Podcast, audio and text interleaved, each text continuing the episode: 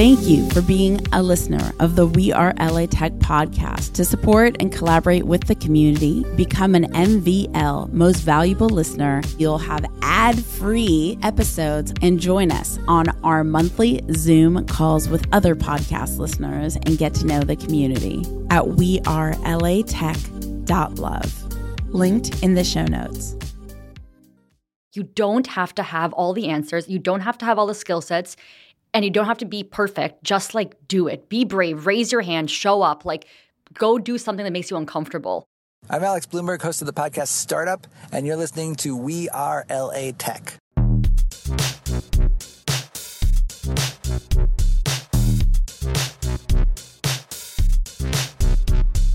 My name is Espree Devora, born and raised LA, and I created We Are LA Tech in 2012 to unify the community. Podcast launched in 2014, continuing to help people find the best talent, to connect with each other, to form awesome relationships. So proud of this show.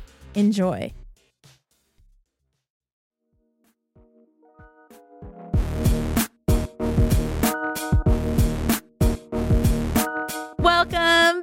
The We Are LA Tech podcast, spotlighting tech talent and companies. So excited for our next guest coming at us from Silver Lake. Welcome, Niki. Hello. Thank you for having me here.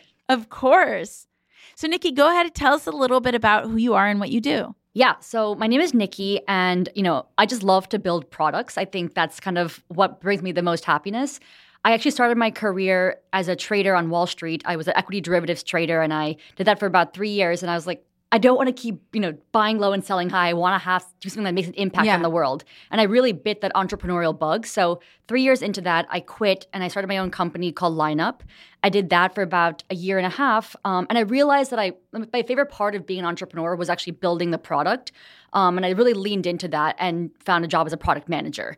So I really enjoyed that. I'm a product manager at ShopStyle, which is essentially like a fashion search engine. So let's say you're looking for like know, denim jeans or something. Instead of going to all your favorite stores, you can go to ShopStyle. It pulls a catalog of a ton of places um, on the site. So as a product manager for that, I own the customer experience for web and app.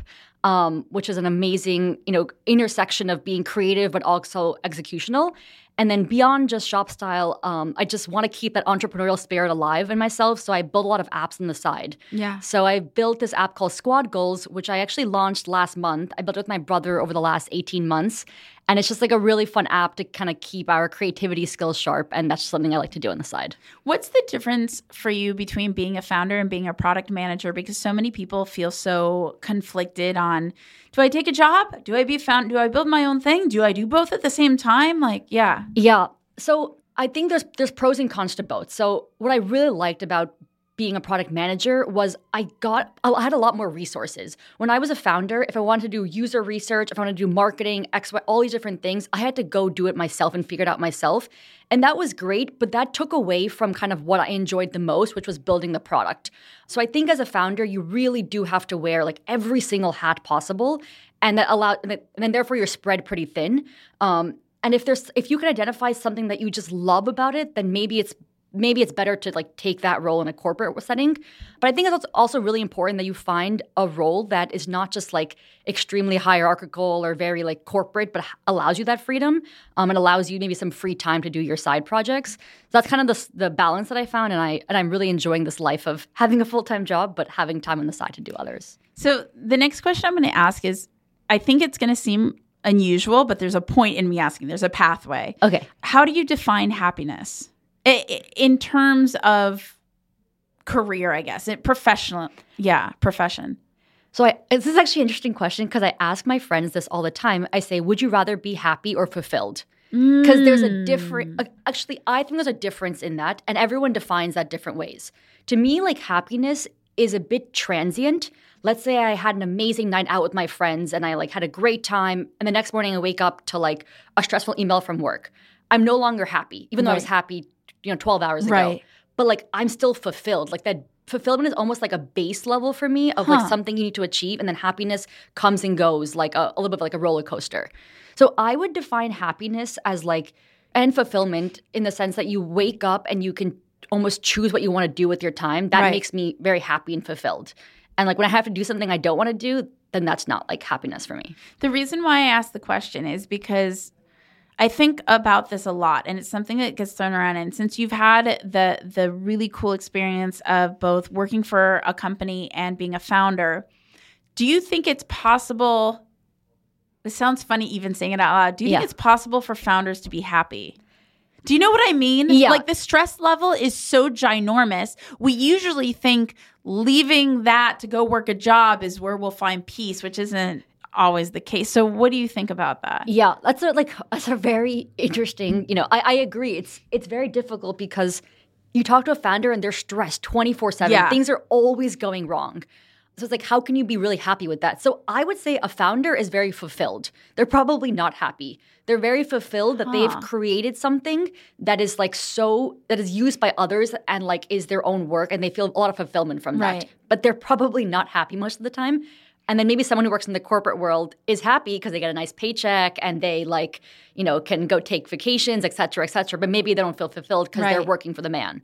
Interesting. So maybe there's a difference there, yeah. like when I when I've worked different opportunities, I'm be, I'm purposely being vague because I don't want to talk badly about anyone specific. When I've like there was I was bullied at work. Let's uh, that. Yeah. I'm not saying with what company, you can't figure it out, but I was bullied at work when I was not a founder. Yeah. And I ended up having uh, medical issues because of it until I left and then I was all fine. So it's weird because here I was like, okay, the founder stress, too much, gonna go have this peaceful life. And then I was bullied. Yeah. and my body definitely did not like that. And so it's interesting. So I think about it a lot of like, what does it mean? What does success mean to me? What does success mean? What does happiness mean? And I like this term of time rich, Mm-hmm. like that we have the freedom to choose what we want to do with our time. yeah. Uh, and then that we have enough money to be provided for. Exactly. Because money does un- unlock time for you. Yeah. Um, so it's not like you can't just say, that, oh, money doesn't matter. Because like money helps because you can get childcare and you can get whatever, XYZ. You can take an Uber instead of taking a one hour Yeah. subway. Except like money unlocks time for you. But the ultimate goal, I think, is having time and freedom. Right. Yeah. Yeah. And it doesn't always unlock time. It doesn't always. Agreed. It can cause more time sucks as well. It's interesting. Yeah, it's it's just such an interesting thing. So, in your particular situation, mm-hmm. have you found more mental freedom in your job, or is it not that easy a question? It's not that straightforward to answer. Yeah. I'm really happy with my balance that I have created for myself of like this job gives me a steady paycheck and it gives me ability to like create something that is for a company that Yeah. I that has many many users. But then like I I do finish work at 5 and I have like nights and weekends to really just grind on things that make me that like are really fulfilling and meaningful to me. Yeah.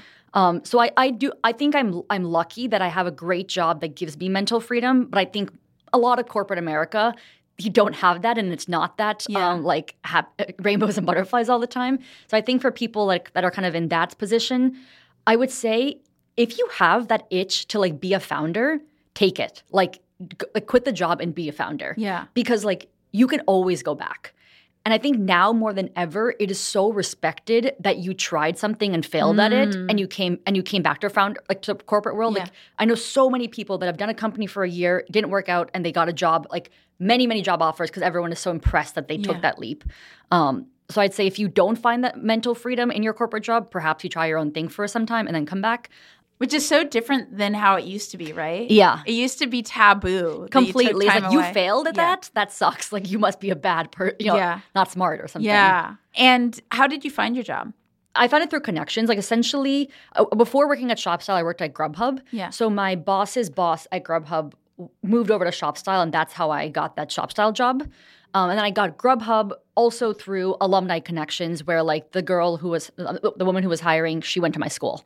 Um, so those are like both kind of yes, there's a resume portion to it, but it's also like a lot about being in the correct networks. And yeah, and it, uh, that a really annoying phrase that's accurate and also inaccurate in so many ways is that it's all who you know. It's like all your network. But I, I, for that stupid phrase, like Yeah. your network is your net worth. I can't stand that phrase. But like, like I'm a, I think it's also not just who you know.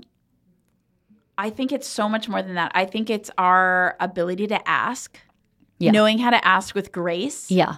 and proving it. I don't think anyone would have hired you at ShopStyle had you not shown what you're made of at Grubhub. Yeah, yeah. I think like I had created a good reputation for myself at Grubhub that like my that boss's boss person knew that like Niki is a person that we want to bring over because she's very entrepreneurial, Yeah. she gets it done, et cetera, et cetera. Yeah, so it's a it's a bit about who you know, but like at the end of the day, if you're not a person of uh, has strong work ethic and that like delivers, then I think it doesn't matter if you know the correct people. What guidance can you give us on how to show up day to day, especially like I mean, like I shared with you before we started recording, like I'm going through some pretty heavy stuff in my life. What's some kind of mantra or like uh, perspective to show up in a way where you become a recommendable person? I think the number one thing is like just I know this is like really they say it all the time, but it has a lot of weight is like to be kind. And I, I think that. I'm very and be kind to everyone. So like I think this is like this is a pro and con of my personality. Um, at work, I'm very very nice to everyone, and as a result, sometimes like I'm not as direct. And then my manager will say to me like, Niki, like you need to be more, you need to give more stronger direction and like have, you know, you need to push back on them and just say no. And I'm like, yes, I can, but like they would, they do it in a way that like people don't necessarily like them. And I'm like, it's not worth making someone's day bad, like someone else on my teams Yeah. to like forward some project. Like there is a nice way to do it. So I think I'm very kind to like my engineers, my designers, my analytics Yeah. team have a lot of empathy for them. So that just like creates a very happy environment like around me Yeah. um, where like people feel like there's positivity because I'm always uplifting everyone. right. Um, and I think that just like is something that people remember. And like no matter if the project delivers, you know, what the results are, it's like I had a great time with that experience and Right. I had a great time with Niki. So I think it's like just really being kind to people. And how can you be kind but make sure that you're taking care of yourself? Meaning, uh, like, what is your perspective on boundaries? Yeah. I know. Because I- I, love that you said that. I find it really empowering, and also, um, and tell and of course disagree if if you have a different Yeah. perspective. I think sometimes people take advantage of the kind people. Do you disagree or agree? no, I, I completely agree. It's like you, it's very, it, it's easy to take advantage of a kind person. So how do you protect yourself? Because it sounds also that you're a person that knows how to protect yourself. So I'm curious what that is. Yeah. Um, I think let, let me answer this maybe in a context of friends and not necessarily like work. Because Okay. I think at work, okay, actually, I can answer in both. At work, sometimes I'll just, if I feel like people are just taking my time up by putting me in my calendar, I will simply just decline them. And I'll just say, like, let me know if there's something, like, if you need anything from me. Otherwise, let's connect, you know, offline. Right. Um, so I try to protect my time by not having too many meetings. Right. So that's one way I do it. But with friends, like, let's say there's a friend who I'm just not enjoying their presence. And m- maybe it's in real life, but a lot of it is on social media. Yeah. Like you don't enjoy their presence. Yeah. I'm really quick to mute someone. Yeah. Um, like I don't want to see like uh, nothing against you, but I don't want to see what's going on in your life. Maybe because of some insecurity Yeah. of my own. Like Yeah. I'm really jealous that you have this job or that Right. you're going this on this vacation or whatever. Yeah. I'll just mute them. Yeah. Like there's no need to see that and put that negativity in my own life. Yeah. So that's kind of a way I create boundaries is I just like out of sight, out of mind. I'll just block it out. I like it. And is there anything like, let's say at work, somebody's asking you for too much? You know, Mm-hmm. Yeah. people will keep asking as much as we'll give. I know. How this, do you like- put a limit on it? Like, I know one thing I did in the past. It, what was it? It was like, it was saying, oh, I remember what it was. It was saying, I can do that. Just note that that other thing you asked for then won't get done. Is that okay with you? Yeah. And they're like, oh, no, no, no, no, never mind. So that's one thing I used to do. That's that, that's such a great way. It's like you basically say, "Hey, I have a you know mental priority queue, and if you want to put this at the top, these other things will get bounced down." There's yeah. like this amazing meme I just saw, which is like a person is like drowning in the water, and it's like me, my manager, and then the person is like the manager says it'll be a good like they're reaching out for help, Yeah. and then they high five them and say it'll be a good learning experience, and then they continue drowning. Stop! oh my gosh, that's so relatable. so relatable. They always they frame it as it'll be a great learning Yeah. experience. You're like, I don't want to do this. yes. So how do I set boundaries there? I'm very quick. So what I'll do is I will do maybe like 20% of the project and I'll give them kind of like a sound bite or, or a little like sneak preview of like this is what the project will result in. Right. Do you want like is this the direction you want to go in? If yes, like okay, then it's gonna be a lot more time. If no, then like we already know this is not worth doing. Let's Yeah. move on. So I think I will quickly spin up something to show them like, hey, I've thought about this. This is how I would approach it. And then then I would demonstrate that this is going to take a long time. So shall we keep going or shall we scale back? I just love that your basis of everything that you do is to be kind. And you also, as I mentioned before, come off to me as someone who, and again, I don't know you, so maybe I'm totally wrong, but you don't come off to me as someone who will like, like willingly completely deplete themselves in order to be kind. Yeah. Am I right about that? No, no, yeah, I definitely. So I'm like, how does she do that? How is she kind but not depleted? I think I. I mean, I think I've always been just. I have very close friends, few but close friends. So like, we have such an understanding with each other that, in, in a sense, that no, we don't feel like we need to deplete each other because we know each other's boundaries. So one thing is, I just keep few but close friends. Hmm. Second is like, how how else do I? I'm trying to think of different different tactics. because I'm very kind Yeah, and depleted. yeah, And what happens is, and what's so much better about your approach, when you're very kind, but you deplete yourself for several years, at least in my case, I've become resentful. yeah, And then I lose compassion and empathy, and I'm just like, this like kind of like low level agitation. yeah. But my core being is loving and kind Yeah. and abundant. So by not setting boundaries for several years, then you end up with like this kind of like muck, which I'm now trying to like fix in myself. I don't think it's a very lovely way to be. Yeah. So I really admire that you found this oh that other annoying word balance. Balance. but, you found this way of being kind and energized. I'm like, "Oh, that is awesome." Yeah. Okay, so let me ask like let me ask you this. Let's say you have a week and you Yeah. have so many social events or what or uh, not even or work events Yeah. that week. And at Yeah. the end of the week you're like, "Wow, I'm so tired. Like I don't want to repeat that again." Do you then repeat it again the next week or do you like take that lesson and just like say no to things then? me a year ago or more or something like I would just do it again. Yeah. Me now, I'm I'm in a very like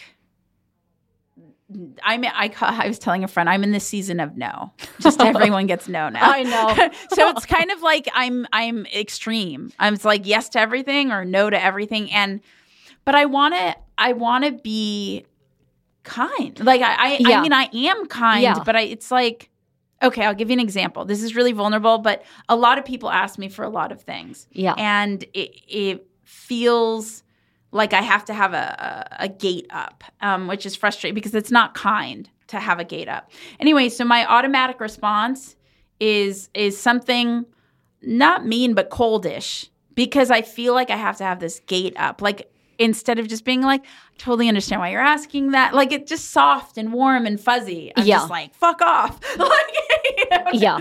I, I, I agree because your, your your patience level has worn so thin Yeah. that it's like you just react kind of in like maybe the way you don't want to. Yeah. Because you're just tired. You're just I'm exhausted. tired. I'm just tired. Yeah. And I, I think like I just started saying I, I do I agree. I just started saying no to things. Like if I had a week that was exhausting, the next week I will just like cancel a ton of plans and I'll say, Huh. hey, like can we do this in two weeks? And then like I have found a sweet spot for myself is like maybe one or two social events during the mm. week and then like maybe two on the weekend. And that's that's all I want to do. Anything more than that, I end the week being like unhappy.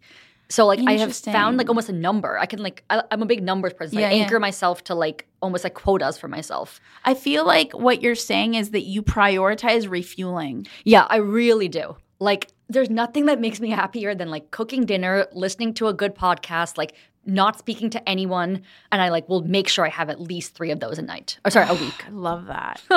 I usually ask this later in the interview, but I think it's a nice time to ask it now. What is like a piece of advice someone has given you that's helped you accelerate in your career? I feel like since we're talking so much about all this guidance for everybody listening, what's something that guidance that you received? Yeah. So I think my like to be honest, this wasn't personally said to me. It's just like the the kind of the mantra of my Yeah. the person I look up to a lot. The saying is to be brave, not perfect. And like I can't tell mm. you how much that phrase has like guided all my life decisions. Kind of it's self-explanatory, but Yeah. behind it what it basically means is like you don't have to have all the answers. You don't have to have all the skill sets and you don't have to be perfect. Just like do it. Be brave, raise your hand, show up, like go do something that makes you uncomfortable. That very much led me to quitting my Wall Street job to like be a founder. Very much led me to like learn how to code. Very much led me to like do so many things that I wouldn't have done if I was trying to like be perfect. Wow. So I just like I just show up. I just do it. Be brave, not proud. I love that. I'll use that. Yeah, and it's for women especially because women are the ones who feel like they have to have every qualification on their resume before 100%. signing up for a job. Yeah. When men don't feel the same way. So it's like it's very geared towards women. Let's go back to your Wall Street life and then pivoting towards tech, except that also in your Wall Street life, that's that was a very unique, powerful industry for you to be in. Yeah. So and then you go over to another unique powerful like so first of all, how did you get involved in Wall Street and and stake your claim there? Yeah. So one was like I just really loved the fast pace of it. I am like maybe you can tell, but like I'm a, quite of an impatient person, and I like things I to be can't fast. tell you were super patient with me. Oh, I'm actually that's so funny. My parents will say I'm the most impatient person there to exist. you guys literally she waited an hour for me. She was patient. Maybe I need to be like more patient with the, Maybe with you were just really kind with me. you were prioritizing the kindness. I know. I guess. I guess that's the that's the skill that came out. Um, but I I just Yeah. was so attracted to the world of like a trading floor. It's Yeah. so fast paced and it's a meritocracy. Like if you're a good trader, you have a number assigned to your name. Like Niki made X million, whatever, Yeah. in their commissions or something. I obviously don't get that all that money, but um. So then there's like a, there's a number Yeah. assigned to your name, and like that's the way you can measure kind of performance. Right. So I love that aspect of it. yeah. And Wall Street was like, it was a very cool environment. Everyone is wicked smart. They're so intense. Like, you feel like you're in a dog pen. Yeah. And that was great for the first year. It, it very much satisfied that itch I had to be there. Right. And then at the end of the day, I was like, I looked at everyone around me. I was like, everyone here is miserable. My boss is miserable. My boss's boss is miserable. Like, what am I working towards Yeah. if I don't want to be my boss? This is so funny. It, it, speaks back to our little convo about happiness. Yeah, Yeah. exactly. And then um, I really kind of bit that entrepreneurial bug. I went to a lot of these like random tech meetups and speaker Yeah. series, and I was like, the passion that these founders are speaking about for their companies, like I've never seen that passion with a ten foot pole Right. in Wall Street. Um, so I was like, I have to do that. And there was like, I mean, that transition was very, very difficult for me because I had been I had been used to a straight Yeah, yeah. path with the like to follow the you know the path that everyone sets out for you. So the way I kind of transitioned over was I actually listened to a lot of podcasts. There was like two that I loved. One was um, Skim from the Couch, which was like it interviewed female founders. This is cool. I don't even know it. Skim from the couch? Yeah, it's like you know the Skimm. It's like a newsletter. Yeah, I do. So they have a podcast. Oh, cool. They interview female founders, and like it's it's amazing, uh, similar to this. Um, and there's another one which is the same. It's a Brave Not Perfect. It's the founder mm. Reshma Saujani. She has a podcast as well. So I Oh, that saying? yeah yeah The title, Brave Not Perfect, is a podcast. yeah yeah it's a Oh, podcast cool. as well. That's kind of her mantra, and she also converted that into Got a it. podcast. I love to run. I would go on runs and I would listen to this podcast Yeah. about female founders, and I was like, oh wow, like they're they're just like me. Like I I always had this view of a founder as someone who had either had a lot of family money or they were coders or they you know had some special gift that made them a founder. I was like, no, they all worked consulting, finance, whatever random jobs, and they just decided to like use their skill set and, and do it. So that was kind of like the catalyst for me, as I was like, I can do this as well.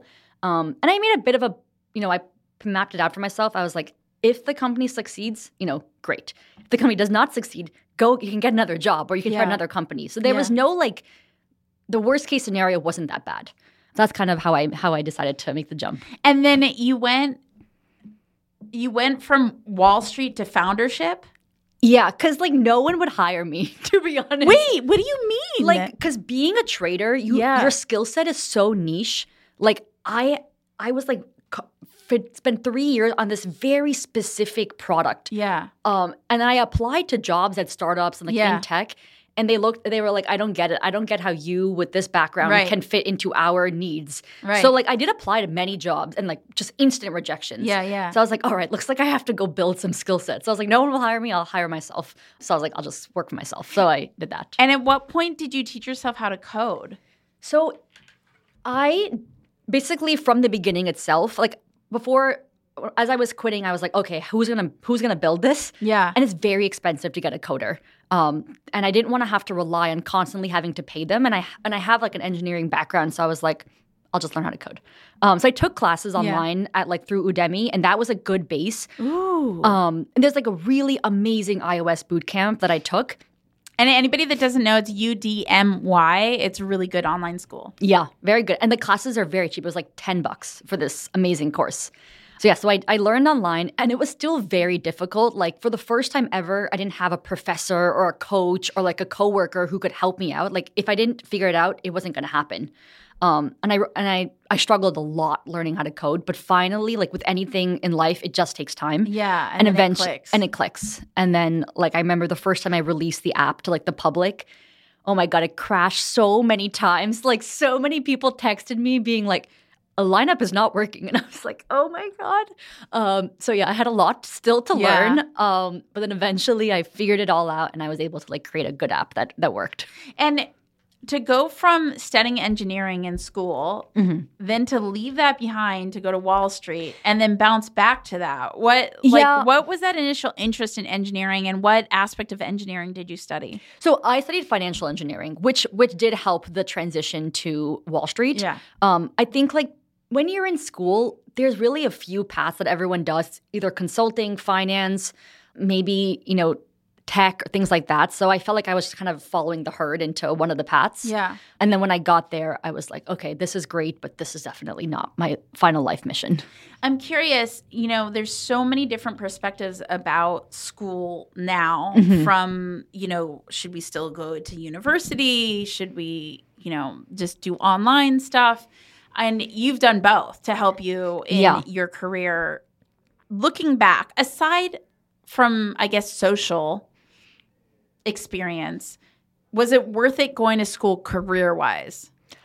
like like it's not that not, nothing i learned in school is something that i use now so that's sad but i also don't think we have reached the point in society where you can just like not have an undergrad degree and like no, people be like no problem come get hired to this company You think so?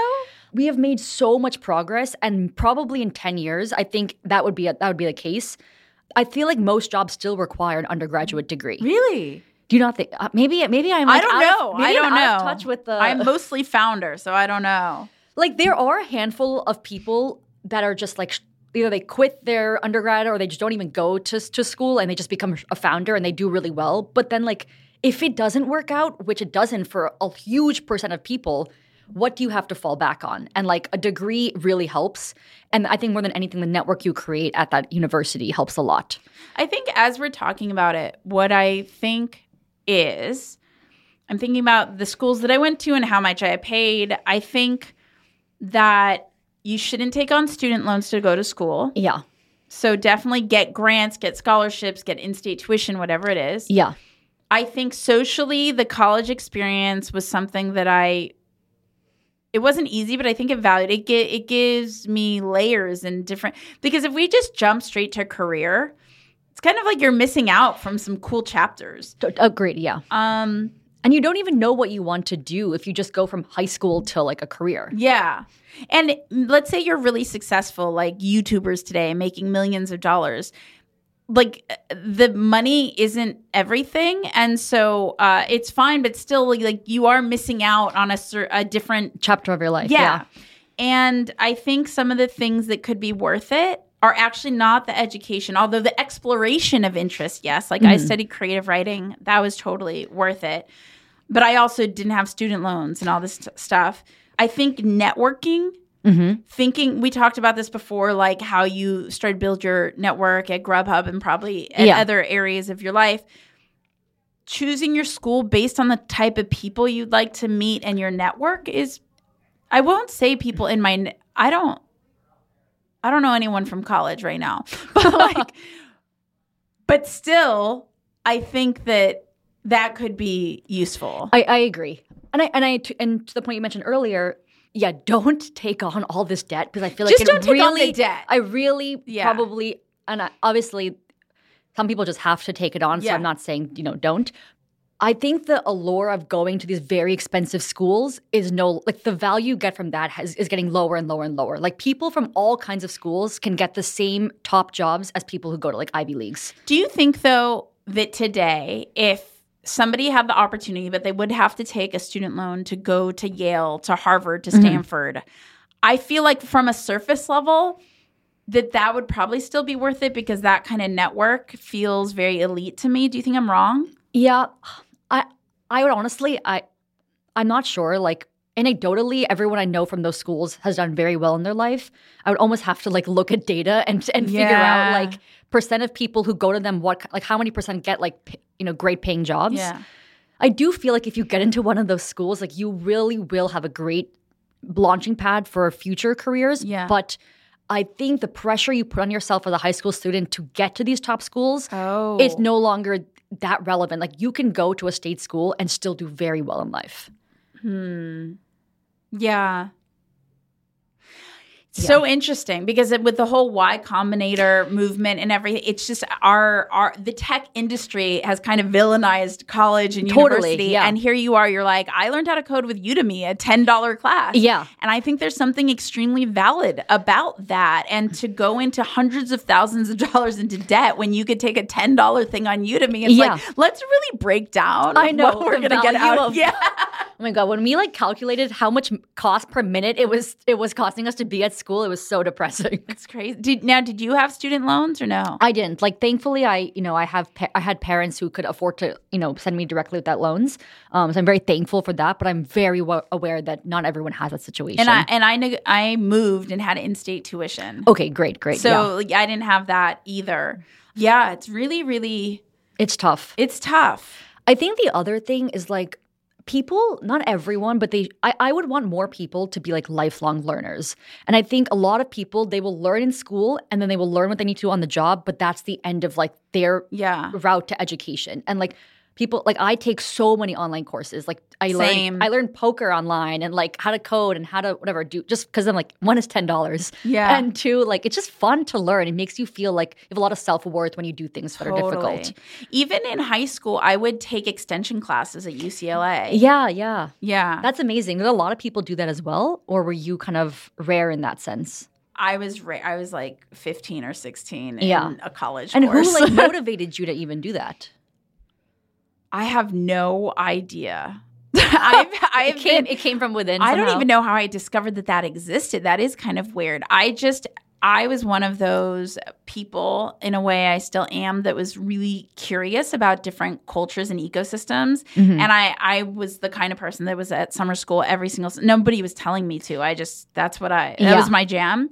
And so like I went to Cal Poly when I was still in high school, went to UCLA still in high school. I was I would just find these programs Yeah. and i was just curious and i and then i ended up traveling abroad like a lot like with the different educational programs like super curious Yeah. And what, hence i'm now i'm a podcaster just asking questions. now you're speaking to people all over the world. super curious still still, we're still super curious. yeah When you would like go to these classes with people who are much older than you, would you feel weird, or would you feel like that's okay? Like, no I I, didn't like the one thing i did that was really um, interesting is i didn't feel weird i felt well actually i can't remember but i don't recall feeling weird and there's one particular thing that was super weird that i was there but i i guess i kind of felt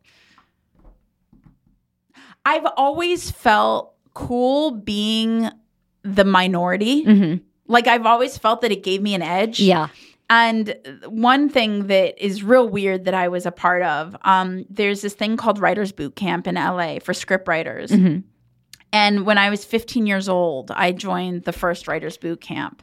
And I was the young, everybody else was, I don't know, 20s, 30s, Yeah. probably 30s, you know, and, and then there was me. yeah. High school, And- you. yeah, and this uh, this thing has now been around for several years, and to think I was in the first one in this living room with a bunch of grown ups, and then me. Oh my Like, god. it's like weird but like i loved it i loved that i was just kind of exploring these different areas of the world. Yeah. Yeah. And like when people grow up in cities, like I'm, I'm guessing you grew up in I LA. grew up uh, in LA. Yeah. you do have access to a lot of these Yes. things. So it's like it's amazing that you took advantage of that. Because Yeah. like if you grew up in a suburb or whatever, you may not have a community college near you. Um, so you don't have as much access, but it's great that, that you I even like knew that that existed, but it's true. Like I think that's one of the things that maybe in other places uh, of at least the U.S. that um, you don't you don't have access to kind of uh, a divi- diversity of opportunity. Yeah. Yeah. Like you have your high school and you have your football and you yeah. I know. Uh, I I can't wait like either to be part of the change or to like see the change of having high school like education, like the curriculum be different. Yeah. Because like the first time I sold anything was when I had to go sell for my startup, and it's like, how come at that age is the first time I sold something? Like, why? Sh- I should have been learning how to sell in like high school. Yes. not like the Ottoman Empire. you know, Yes. history. Um, Hundred percent. There's so many. Pretty much, school doesn't teach us life skills it doesn't at all in any school. Yeah. elementary, middle, high school, college. Even, even like conflict resolution, yep. Like that is something that we should teach The people. closest you would get is debate. yes. Yeah. Yeah. I wish I did debate. I, did, I didn't even do that, Yeah. but that could have been potentially helpful. Another thing when it comes to this is such an interesting, but uh, like uh, not off track. Just I I really like this conversation. Improv classes. Mm. I think improv is something that should be in schools. I took improv, and I don't desire to be a comedian or anything like that. I, as a way to more effectively learn how to communicate and be a speaker. Yes. improv is a great educational tool even that they have this thing in improv called yes and Mm-hmm. and i intentionally do my best to not when i'm writing messages at least not use the word but i do my best to use the word and Yeah. So it's because- yeah. yeah it's it's more it's warmer Agreed. Agreed. and you could say the same thing in a warmer way I know. It's all back to our original comment. How do you be kind, but also shut the boundaries? I want to break up with you, and you're a really amazing person. See, it's very useful in all of life scenarios. um, Yes. Okay. Okay. So you studied financial engineering, ended up in Wall Street, discovered um, foundership through uh, through these podcasts you were listening to, and also this proactive curiosity. Yeah. And you also taught yourself how to code utilizing Udemy. And then where did we go from there in your journey? Yeah. So, okay. So I'll give you a quick background on what I even built. So it was an app called Lineup. And, I, you know, I had moved to New York City. I was like, let's go to, I was going out to like bars and clubs. And where did you grow up? I grew up in New Jersey. Okay. So I've been like a tri-state area yeah. person my whole life, which is why I'm very happy to be in LA. but anyway, so I was it was in New York City. I was young. I was like going out to all these bars and clubs, and there would be these long lines everywhere. Yeah. And I was like, if I had known that there would be a long line here, we could have gone elsewhere. Yeah. And I'm like. Like I said, I'm very impatient. I hated waiting in line. So I was like, the same way that Waze tells you what the traffic is places by Yeah. crowdsourcing it. I was like, I'm gonna build this for for lo- for lines basically. Right, right. And like I lived in New York City, one of the most crowded places in the world where there's lines everywhere. Yeah. So I was like, I'm gonna build an app that tells you in real time how long the line is places. Love. And like everyone was like, the great idea. Niki's gonna Yeah. save our, you know, Friday night experience. Um, so I was super excited to build something that Yeah. I would use, my friends would use, and that was kind of the idea behind Yeah. it. Many, many uh, fatal flaws with the app. One being like, how do I collect this data? so like. I was like, I, I thought of a bunch of different options, but I ended up going with like crowdsourcing it. Yeah, so yeah. people would put in how Yeah, long they waited in line. But no one really put in any information. So I just ran around every Friday and Saturday night from like 10 p.m. to 2 a.m. putting in wait times. Like I was like sober, like this was work for me. And I was just running around New York City, like taking a city bike to go from Yeah, neighborhood yeah. to neighborhood to put in wait times so that my app would have data. Yeah. And then that was like at one point I was like, this is not sustainable. It's like like real life founder stuff. exactly. It's like this won't scale. Um, my favorite thing is like how I would get people to download this app. Yeah. So I would like get all my friends to come out with me. And I would like have them go stand in lines and be like, "This line is so long. Like, if only there was an app to tell me." Like, Stop. And then we would get everyone to download the app. Um, but yeah, so that was really fun in terms of that experience, Yeah. and I loved building it. But to be honest, like at the end of the day, I wasn't getting data in the app. Like the bars and the clubs, they didn't want me to exist because they were like, "Stop telling people how long the line is." Yeah. So I didn't really have a revenue stream. Yeah. And then most importantly, when COVID hit, there was no lines anywhere. Yeah. So that was the end of lineup. I, I I pivoted to grocery stores and Trader like Trader Now, Joe's. did you yeah. did you sorry did you use your education from the Udemy coding course in order to build the app? correct, correct. So cool. It was it was amazing. Yeah, everything I learned there was what I used to build this app. and then you tried pivoting to grocery stores, but it just Grocery stores and COVID testing centers because they had long lines Yeah. now in COVID, but still the same problem. I couldn't get the data. Yeah, so that was kind of the and then after lineup, So after lineup, so one thing that I did, and I actually, I, to be honest, I omit this part of the story sometimes because to our earlier point, it's no longer like, um, I don't feel much pride, but I went to business school. right? So um, my mom, when I quit my job to Yeah. do lineup, she was like, Niki, you have to apply to business school Yeah. because like I need you to have a backup plan. Totally. I was like, okay. So I applied to a f- I applied to only three business schools that were all like very entrepreneurial focused. So thankfully, like I got into one. It was also- it was like a school that was one year program, very entrepreneurial focused. And that was perfect because like I actually got like a full scholarship there, so it didn't cost me anything, and I was able to ride out the pandemic while, while doing school. Amazing. Um, so that worked out well. Yeah. So I did that, and then that really like once I finished that, I was like, I want to be a product manager. Like that's what I think Yeah. I would excel at. And then I worked for Grubhub. And and then how did you find Grubhub? Remind me. Um. So yeah. So like the business school I went to, one of the alumni, she worked for Grubhub. So I was Look able that to relationships. exactly. See, and then that that's part of the the perk in being part of these communities. Exactly. It is the perk. It's like very clearly I got this job because I was an alumni of this school. Interesting. That's so interesting. And then what have what's your day to day look like at At Shop your Style? role? Yeah. Yeah. So, um, it's basically kind of creating features. So let me give an example. Like we are a shopping site. So you go to us and there's tons of different, you know, sweaters, jeans, etc. So let's say, um, what, what is something that we built recently? We people want to be able to find the lowest price for an item. So Yeah. let's say you're searching for like a uh, we, we have a lot of luxury shoppers on our site. So I'll use the example of like a particular Gucci handbag. Right. Um, now, when you go to our site, you want to be able to find the lowest price for it. Right. So, like, I'm trying to think how can I f- help people find the lowest price for this particular item in the best way that shows them shipping policy, return policy, sale alerts, things like that. So, I'm like creating different features and components to this website that like makes it easier for the user. There's a lot of talking to customers, figuring out their pain points, working with design to iterate and create like versions that will solve this problem, working with engineers to build it, then testing it, and then figuring out if we launch it or not. Yeah. What's your favorite part of that process? I think I love the ideation aspect of it. It's like you get to like almost sit with a blank piece of paper and you're like, I have this problem. I have like, let me just think big and small of ways Yeah. to solve it. Um, and then like I have thankfully very talented design and engineer team, so like I feel like pretty confident it'll get built. Um, so it's just like that initial sitting with that blank piece of paper. What is what is a huge obstacle that you've successfully overcome in your career and how did you overcome it? Mm, I think definitely learning to code was like a big Yeah. one. Um, because like otherwise this app might not have gotten off the ground, and I've been wait. I would have been waiting and waiting for a co-founder. So I think just like taking things into your own hands is a big lesson that I've learned of o- how to overcome obstacles. Um, but the other things like there is like a you know there's certain jobs that I've that I've really wanted or things that like have been not kind of knocked down from things, and I think it's just like you'll get knocked down like a hundred times. You just have to keep getting up because like XYZ person does, doesn't define your worth and like a rejection from this company or this club or whatever doesn't define your worth. Like there's there's more clubs and there's more people. Like just keep getting back up. Totally. And Yeah. one of the things that I'm trying to teach myself right now, which is hard, is not everybody needs to like you. Yeah. That's that's a really hard one. It's so hard because we're all likable to someone.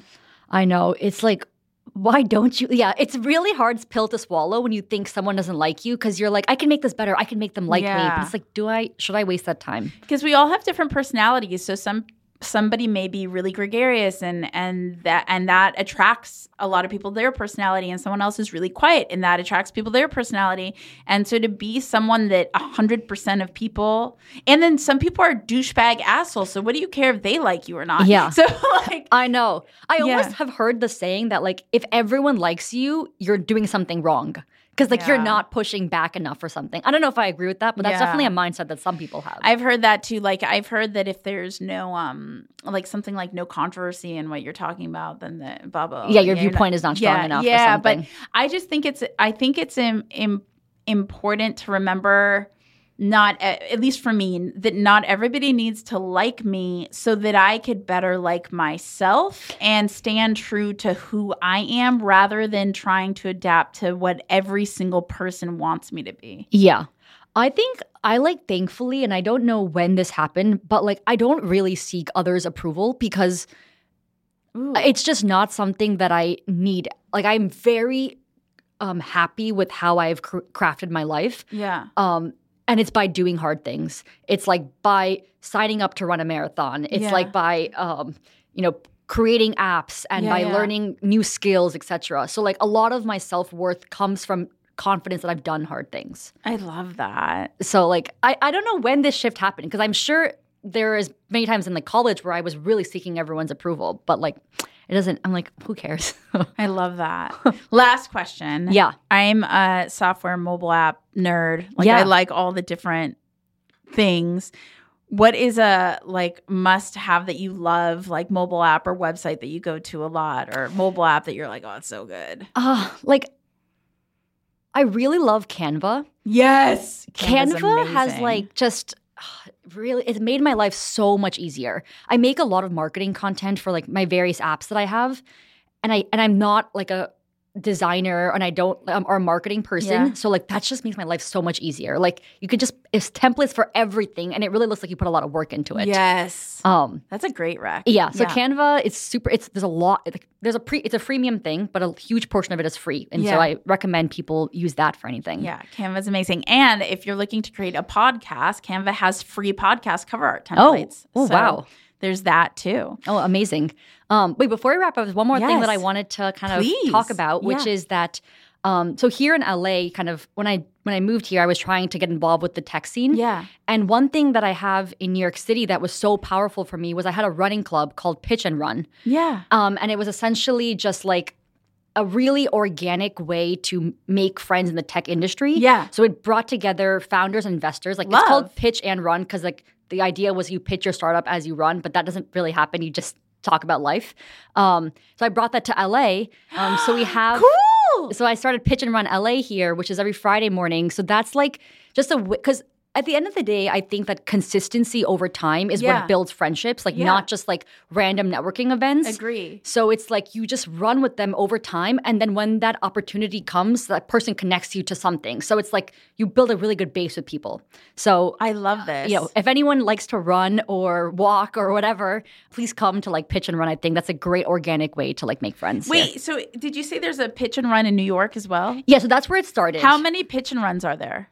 Like, how many cities? So actually, in the last month, so before if, uh, one month ago, it was just New York City, and Yeah. then in the last month, we expanded to L.A., San Francisco, Chicago, and um, I want to say Aust- Austin. Wait, are they all yours? They're not mine. No, No, Uh, so you run the chapter I of run LA. the LA chapter. Yeah, like yeah. there's these amazing people in New York City who started the New York City one, and then we've all like some of us from New York City have moved. So like Yeah. I moved to LA, someone else moved to Chicago, someone Yeah. to SF. So they've started chapters there. Is it pitchandrun.com? There's no website. It's like Oh. only through Twitter or Instagram. Um, so it's How like do people find out? it's like Pitch and Run NYC is the Instagram handle for New York City. Pitch and Run LA is for LA. So just go to Instagram Yeah, Instagram or Twitter. or Twitter. Pitch and Run LA. Yeah. Or Pitch and Run NYC. Yeah. Or and I'm sure through those accounts, if you're in a different city, you could See, yeah. figure out. yeah. But it's really nice. It's just a very so sweet way to like make friends. favorite restaurant in LA. Mm, this is a difficult one. They're all really good, but I really like Sqirl, which is in Silver Lake. Sqirl. Yeah, What do they S- serve? S Q I R L. It's like they just serve kind of breakfast and brunch type options, but there's this like crispy rice bowl, which is so refreshing, filled with like tons of herbs, and I just uh, I can I can have that every single day. Sqirl. Okay, Sqirl, cool. very good, can't go wrong. And what is a must do activity? Ooh, must do activity. Like, it could be a hike, it could be a museum, it could be anything. Okay, so like people have been visiting me a lot and I've been taking them on the same itinerary, which Oh. is to do like a hike at Griffith Park. So I live really close to that. So you must go at sunset, like time it so that you're there for sunset. It's incredibly beautiful. And I weirdly really love Glendale. Like the Americana is just like such a fun shopping mall with like Din Tai Fung, Philz Coffee. There's like this Amazon style store, which I love. It's like this weird IRL shopping experience. Um, so I, I love going there and just like kind of soaking in the LA vibes. But is that what you normally do with everybody comes in? You take them Griffith and then you take them Americana? Yeah. Anything else? I do. Um, what other things do I do with them? I go to like this happy hour spot called the Buena Planta, and it's The like Buena plant. How do you say it? the Buena Planta. The, oh, like the good plant. Yeah, Okay. it's like eight dollars for these amazing cocktails. Stop. And it like feels like you're in Tulum. Like it's just What? I I, I, sh- I shouldn't there. be saying this as a secret. Now I've, I've spilled the beans. De Buena Planta is where I'm going tonight. it's so good. I love it. that's that's oh, that's that's a low key awesome. I'm like yes, Yeah, so yes it's like that. the Buena Planta, then Griffith, and then like Amazon style store. Amazing. Oh my gosh, I'm so going there. If somebody were to land in LA for the tech community, what would you suggest they do to get plugged in? Mm. I would say follow you. I actually like when Wow. I when I came to LA, Stop. I like was like I have to get plugged in, and I came across your LinkedIn post where you kind of tagged a bunch of people. Wasn't that so helpful? That one. It was, Yeah. and I went to the Combinatorics event from that. And I went to like one other event, and I met a few people. Um, so I would say follow you and like kind of just get yourself on the newsletters and the list of a bunch of events. Yeah. Who is an LA tech company or person you've come across lately who's really impressed you? His name is Darius Fong. He runs Run Tech Club, and he's just like the most selfless person I've met. There's like there's a certain fellowship that's part of his program, and he hosted a gala maybe two months ago where he just invited creators, entrepreneurs, doers, like activists, and it was just such a heartwarming, well thought out program. And I just think he has the most purest atten- intentions, and like we need we need more of him. so I really like him. Uh, and how do we connect with him? Like, where do we find him? So Darius is at T H E P R E F C T. I don't know why that's his handle. I'm sure there's some on story, Instagram. some story and there. We'll uh, and we'll include it in the show notes as well. What's a, a strong LA Tech resource um, that you recommend? Like, is there an accelerator? Or I know we talked about Udemy to get educated for coding. Does anything come to mind to you? Maybe an event that you went to that was really uh, a must attend event. I think like events wise, they feel a little bit one off to me. Like there are some like monthly coffee meetups and like um, happy hours. So I I would say I've been to a few of those, but it's it's a little bit like they feel like dots as opposed to a line. Right. So I'm like trying to find a way to connect everything. I wish there was like maybe some type of incubator. Like there's something called Founder House that I went to, but it, I think it stopped. Okay, so a good sorry, it's not a great answer, but No, it's um, okay. a good resource I would say is maybe just online honestly at this point is like following people on twitter or like saturday app which like um, we are la tech uses and like connecting with people there and then maybe meeting up in, for coffee and then inviting others to come as well And it's we are la tech chat if you want to join the Saturday app We Are LA Tech group. How did you find it? I don't remember. same uh, Did I through- send it through- to you, or- no all through stalking you on linkedin honestly Oh, you found the the i found the chat Yeah. when i moved here and then because it was on the saturday app to be honest i was like i don't want to download another app Yeah. and then i was like all right fine i'll just download this app Did it help? Yeah, it helped because like oh, good. then I, I there was there's so many people in that chat and I feel like a few people like messaged me afterwards. oh, so nice. It was good. Fantastic. Yeah. Yay. I like the things that I build to be useful. That's the best feeling in the world. Someone is using it. totally. well, thank you so much for hanging out with the We Are LA Tech podcast. Thank you for having me. I had a wonderful time. You are a wonderful podcast host and Aw. looking forward to more, you know, IRL connections and also through online. Oh, thank you so much. How can people connect with you? The best place to connect with me is probably on Twitter at Niki underscore Agrawal four. So it's N I K I underscore A G R A W A L four. Also LinkedIn, and then you can come to one of the pitch and run runs as well, and I'll, I'll be there in real life. To connect and collaborate with more amazing people in the Los Angeles tech community, be sure to go to wearelatech.com slash community. That's wearelatech.com slash community. Say hello on social at wearelatech on Twitter, on Instagram, on Facebook. I'll see you, talk to you, all the things in the next episode. Bye. Bye. Hey everyone, this is Niki Agrawal, product manager at ShopStyle, which is a fashion engine for all of your shopping needs, based in Silver Lake, and you are listening to We Are LA Tech. The We Are LA Tech podcast is hosted and produced by me, Espree Devora. With help from Janice Geronimo. Edited by Corey Jennings. Production and voiceover by Adam Carroll. Music from Jay Huffman Live and Epidemic Sound. The We Are LA Tech podcast is a We Are wearetech.fm production. Thank you for being a listener of the We Are LA Tech podcast. To support and collaborate with the community, become an MVL most valuable listener at wearelatech.love. Linked in the show notes.